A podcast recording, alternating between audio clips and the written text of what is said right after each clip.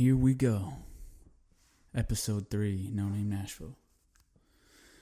All right, so uh, a lot to talk about. I went to a drive-in concert last Friday. Mm-mm. Mm-mm. No, no, no. Can't cancel cancel COVID. We gotta get them bars back out there, outside of our car. Leave the cars in the parking lot. Let's. I don't know. It was pretty safe. Let me here are my expectations for it. I uh well, I tried to keep them really low because I just didn't want to be disappointed. I mean, I will say like what was really attractive about I think why we ultimately pulled the triggers because you could bring a cooler in. so it's like you know the price wasn't it was 150 for where we were at and you could only bring four people in in each car, four person per four people per car. You know, it it was I will say it was nice to be back in that atmosphere. But we did pull in and we were directly directly directly behind a tree. So thanks for that, Live Nation. Uh, I think I mean I don't know when the, uh, maybe they just that wasn't a planning factor when they were going through putting this together. There was an entire row of 40, 50 foot trees right in front of the stage. Thankfully, we could see we could see Jon Pardi on the screen. Um, so, I mean, so the highlight really just somewhere to hang out where live music is happening. That's first. Second, it was a safe environment. Felt very safe. I mean, they they had some guy running around with like a backpack full of just mist, and he was just spraying like everything he saw. But yeah, it, it was safe. And then third, that sweet, sweet still, steel. You know, steel guitar. Man, there's nothing like steel that's live. It just doesn't do it for me. I mean, it, I love steel guitar, you know, in recordings, but like, there's nothing like it live. So, anyways, yeah, we need to get back to normal ASAP. And I know everyone wants to do that, but like, we got to get through all this. I don't know, man. It's, I would say, like, if you're on the fence about doing it, about going to a drive in, don't do it. Uh, John Jon Pardi saw Jon Pardi. You could tell he felt like it was weird. uh, you know, so what you know, it it was weird. It was just weird. It was awkward. I mean, I, he did a great job of like trying to make everyone feel comfortable and have fun. They played for a long time. There was no opening act. It was just him. They just came out and played, which you know I was expecting an opening act, but then when there wasn't one, I was like, oh okay, that well that makes sense. That's like you know, not only is it the band, but all their management, everyone, everything that goes along with another act coming, just a lot safer for everyone. Lowers the chance of someone getting infected. All right, so yeah, I mean it was it was cool, but I probably wouldn't do it again. Yeah. Um, also, I found out in some Nashville pop music related news, I found out that one of my favorite Nashville based pop artists is putting out a song with probably overall one of my least favorite artists right now. None other than Jake. Love is like the Tuesdays, Scott. I mean, how are you going to have one of your most streamed songs be Love is like the Tuesdays? What? Do girls like that stuff? Like, hey, babe, love is like the pineapples. I mean, if you think about it, and then just like bite your lip. You know, obviously, I've got, I don't got anything against Jake Scott, but his voice just makes me feel uncomfortable. So that's on me. That's on me. but he's putting a song out with Josie Dunne, and I'm gonna have to listen to it because, I, you know, for the culture. But has anyone ever have, has anyone else had that happen to them? An artist that they don't like, I don't know, that maybe you've blocked on Spotify. Do you know you can do that? I was I expressed frustration about Jake Scott and I feel like Spotify heard that and in and maliciously then started pushing him into like, you know, just uh playlists that I was listening to.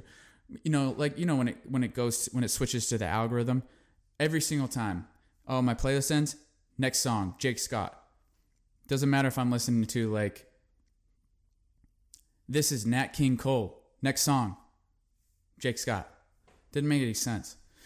So, just thoughts and prayers to me on Friday when I've got to listen to that song. Has anyone else had that happen to them where they one of their favorite artists does does a song with one of their least favorite artists? I mean, I can imagine if if Lauren Alaina is like your least favorite artist, then you're constantly screwed because she's featured on literally. I saw a tweet tonight that was like, "Oh, Carrie Underwood and uh, Lauren Alaina should do a song together." I was like, "No, we don't need another Lauren Alaina feature. I I love Lauren Alaina. Let's just hear her for once, you know." Uh, all right. I, I'm gonna I'm gonna address this now, but this will be an ongoing conversation because it's so funny to me. But have you guys heard all the shit that Garth Brooks is getting for being a weirdo. I think I've tracked down the source of this. Now I'm a big fan of like podcast, the LA Comedy Network of podcasts. I don't know if you're familiar with that, but there are a lot of like Bert Kreischer, if you know him, and like Tom Segura and his wife Christina P. and uh, formerly Chris D'Elia uh, before his ass got canceled. But anyways, there's uh, Joe Rogan's part of it. You know, they're all there's like an entire network of comedians, and so I'm kind of up on that, and not necessarily Tom Segura all the time, but you know, like I'll get I listen to podcasts on YouTube, or I watch them. I don't know if anyone else does that, but I watch like the clips, uh, and that's kind of what I've been doing with my channel or with with this show, whatever this is but they, uh, I mean, Garth Brooks a while back came out with, and I think a lot of people that are woke to what's going on in country music have seen the Garth Brooks Facebook video where he's he says something blah blah blah blah blah, and I like that, and then he'll say something about really weird about connecting on Facebook, and I'm like, I really like that. It's it's honestly creepier than that. It's so bad, but um, it started there they were on his radar. And then, I mean, every single time he releases some, I mean, if just go to his, if you ever see him talking about Studio G or like some live stream that they're gonna do, it's so crazy. It's just like what what's wrong with Garth? I mean, and recently, you know, and, and then he's got that thing on Netflix now, the where he's crying every five minutes, getting super emotional, talking about you know his his favorite brand of you know guitar strings. I think uh, they've kind of made it a thing on their podcast, and it's spread like wildfire. If you go to any of his social posts, basically the premise is that Garth Brooks has skeletons, literal skeletons in his closet, and he's a serial killer. If you aren't up on that, go to any post on his Instagram, look at the comments. Comment after comment of like, the families need closure, Garth. Where are the bodies, Garth? It goes on and on. It's so funny. But it's there's like a weird energy around Garth Brooks in, in country music. There, uh, you know, he's so powerful. I've never really understood that either. Like, the man like streams his music on one digital service provider, I believe. I think it's Amazon.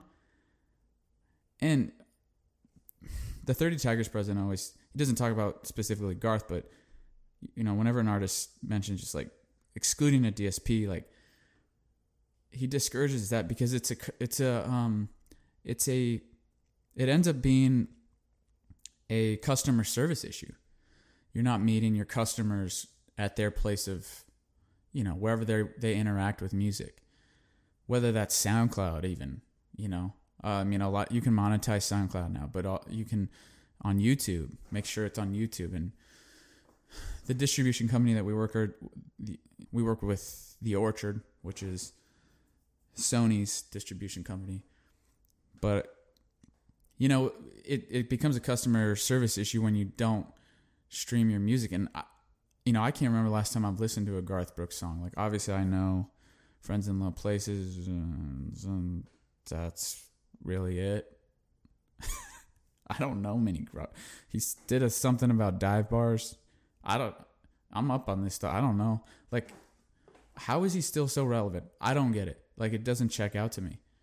But he is, and he's got a huge and loyal audience. I mean, like he can sell any stadium out in like seconds. I mean, it, he's got a huge and loyal audience, and yet he's so creepy on social media. So he doesn't stream all his music, or he doesn't stream his music everywhere. So a lot of people just aren't connecting with it. And he's creepy AF on social media. How is he still relevant? It doesn't check out. Last of a dying breed. I, I don't think anyone else will be able to do something like that.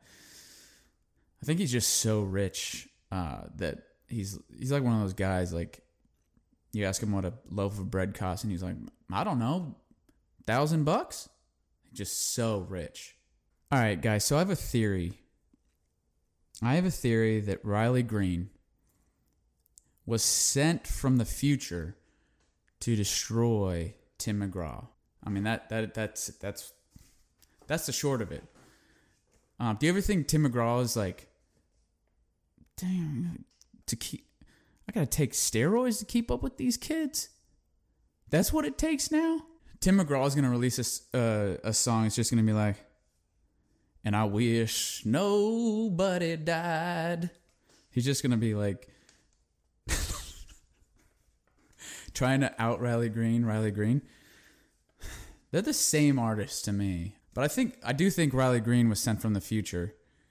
There's this uh, there's a song that he put out that's like one of what was one of his early hits, one about Georgia. It's like it's so monotone at the beginning. He's just like I got a lyric here. Spring break down in Panama City. It was 2000 and something. I mean, he literally sings it like that. Do you think at the beginning, I mean, wherever he came from, you know, like they wrapped the flesh around his exoskeleton and they gave him a guitar and he started singing. I mean, he went straight to the studio and they were like, Riley, you know, we really want this to work, but you are going to have to sing your songs. You can't monotone rap them. And he was like, bring, bring. And I wish Grandpa's never died. You're like, God damn it. Where's my guitar? Bring three chords and I wish Grandpa's never died. Fuck Tim McGraw. Humble and uh, go fuck yourselves. Tim McGraw's like, fuck, man, I gotta like, I'm gonna have to start taking Shania Twain or uh, Faith Hill out on. Who is he married to? Faith Hill was used to be married to the one bald dude, live, live strong, rides a bike guy. I'm so bad with names. I forgot the Queen of England's name the other day uh, on this podcast, uh, and and then Faith Hill is married to oh no no to Live Strong, and then Shania Twain. Wait, I don't know. Maybe Tim McGraw needs to go single. He just announced that. I'm I'm kind of excited to see what what he's got coming out. All right, last thing I want to talk about, and is going to be my longer segment. Let's break down the conversation on genre and country music. This is always a huge conversation.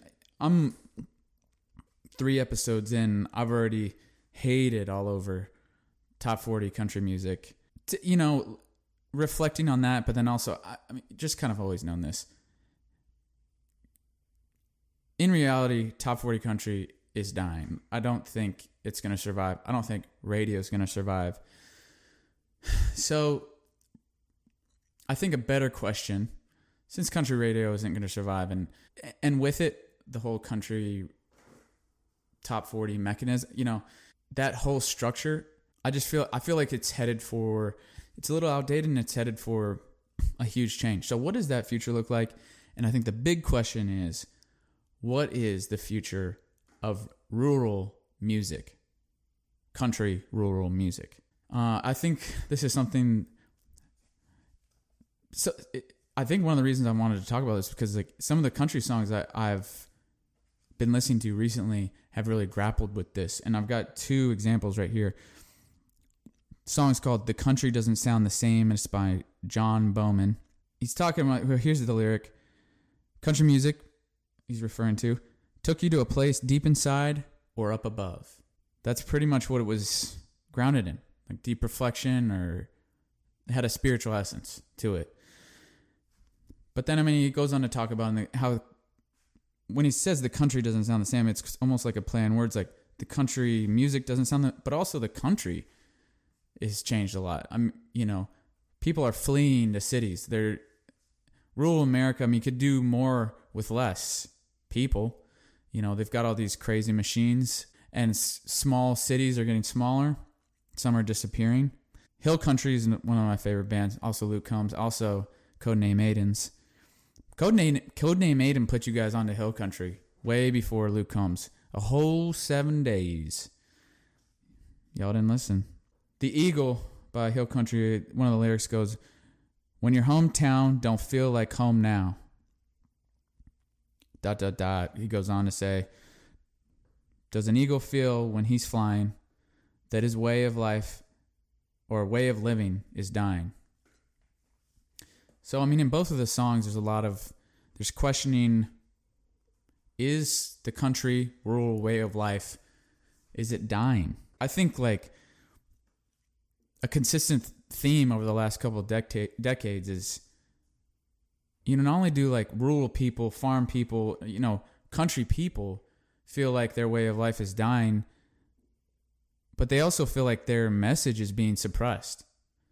That's my biggest problem with country radio is that you get these top 40 guys on there like Luke Bryan who's run 25 songs up to run number 1 and well he does sing songs based on I believe probably I'm a you know I'm from California so what do I know but what I assume are rural themes I think um, most of top 40 country is completely detached from what makes country music special. I mean, John Bowman in the country doesn't sound the same.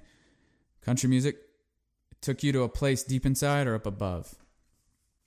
I've always believed that, and I think one of the, the reasons I have gravitated towards country music as a guy, as a kid that grew up in California, very, I'm a city kid, man, through and through. Uh, but then joined the military and was exposed to it through that. And then you know, grew a lot as a man. And I think what I've, the reason I've gravitated, and I think a lot of military people gravitate towards country music is because it, rural people and country music are very grounded and rooted in reality. And they sing songs, you know, they're real life stories or they're real life topics um, I think that's one of the biggest moving forward. I feel like that's going to kind of be a huge delineation in music is music that's rooted and grounded in reality or music that sort of sells you a dream. And I feel like a lot of top 40 country, it's all about boozing and girls with tight jeans on and slide on over girl and just getting laid and having a good time and like like pining for that sort of lifestyle. Uh, you know those those those moments come and go, but what you're really left with for most of your life is sometimes you know life is hard, you know, and dealing with that somehow, like processing that. Uh, I, that's what that's why I feel like country music has been so important to me is because it's allowed me to like process really serious things in my life, and that's where I've connected on on like you know, not to get too woosah with this, but like on a spiritual level, I've connected. You know, another another guy that's just been awesome for me recently, Larry Fleet, where I find God. Um, you know, it's just where I'm at spiritually as a, you know, as a as a believer, as a Christian, like it just really speaks to me. And you know, I need that music in my life. So, how do we how do we move forward promoting that? You know, something that's been really interesting to me recently, you know, I'll say this. You shouldn't come to Nashville to be a country artist. I think what makes Nashville special is the songwriting community. Come to if you want to be a, a, good songwriter, come to Nashville. All the best songwriters are here. I think even even L.A. and New York have have have seen that. Uh, you see Julia Michaels out here. You see producers like Diplo out here. You see, uh, you know, Sarah Sarah Aarons, who's a huge songwriter in pop. She wrote um, "The Middle" by Zedd that Maren Morris was on, and then went on to write a ton of Maren Morris's latest album. You know, songwriters are are starting to see that what's made I think country music special is that it's grounded in reality and it tells real stories, and you can put pop production to that. Yeah, I mean, so I, I mean, I wouldn't come to Nashville to to be a country music artist. I think to be a country music artist, you're sonically going to be different. I mean, if you look if you look at the Americana Appalachian artists like Jason Isbell or um, American Aquarium, these guys like they have a certain tone to them. There's a sonic difference, uh, and it's it's a local sound. Look, at, just look at t- Texas. I mean, Texas country has its like own chart, its own touring schedules, its own festivals. Like Texas country is taking off on a, on a life of its own, and obviously, like Texas Texas is Texas, and those types of things happen in Texas, as we all know. But I, I if I was if I was a country artist, I would stay local. I would stay where I'm at. Tell the story. I mean, that's going back to the very beginning of country music. That's what the Carter family did. They went around, grabbed stories up, grabbed local tunes and and songs that had been written, and they brought them and they recorded them, and they pushed them out over radio. So start doing that. Start start building an audience locally. You know, stay true to the sound. That's what's that's what's so frustrating about top 40 countries that these there's all these guys up there sing I mean, half these guys are from or grew up or they're from a big city or they're a lot a ton of them are from like Nashville. They grew up here. Nashville is one of the fastest growing cities in the in the country. So they're up there singing about a life that they just don't live. It's completely inauthentic. So I think like moving forward, like that, that's what's going to be important, and that's what people are going to want is authenticity. Uh, one one of the cool things about Thirty Tigers is that I feel like the artists always, you know, we allow them to market themselves authentically. Sometimes artists don't want to do press; they don't want to do interviews, so we work with their team to find a way around that, you know, to, to figure out a way to market the music authentically. So I don't know. I think uh, some quickly some cool things moving forward. In summary, don't come to Nashville to be a country artist. I think what makes Nashville special is the songwriting culture. I think there's some cool things happening in Nashville. You know, there's like this uh, radio station that they that they have at at the Top Golf called Young Country or Yoko 96.7. I mean, they, they take a a modern approach to it where they they take a modern approach where they stream online and they promote heavily online and they partner more as a brand online than and I, I think like ultimately make money more as a brand than necessarily maybe getting promotion dollars or getting traditional radio advertisement. But they they brand themselves as genreless radio. So they just celebrate local music. I think moving forward, genreless any everything is it, people you can't really keep peop, kids from finding music now. Like they're gonna find what they want, and what's important is that it's authentic and it's true to who that artist is. Pushing this top forty country nonsense that just isn't real country, um, that isn't grounded in reality, and that isn't sonically country, It's just not gonna last because because kids can find the music that speaks to them now. All right, that's all I got for this week. Talk to you later. Bye.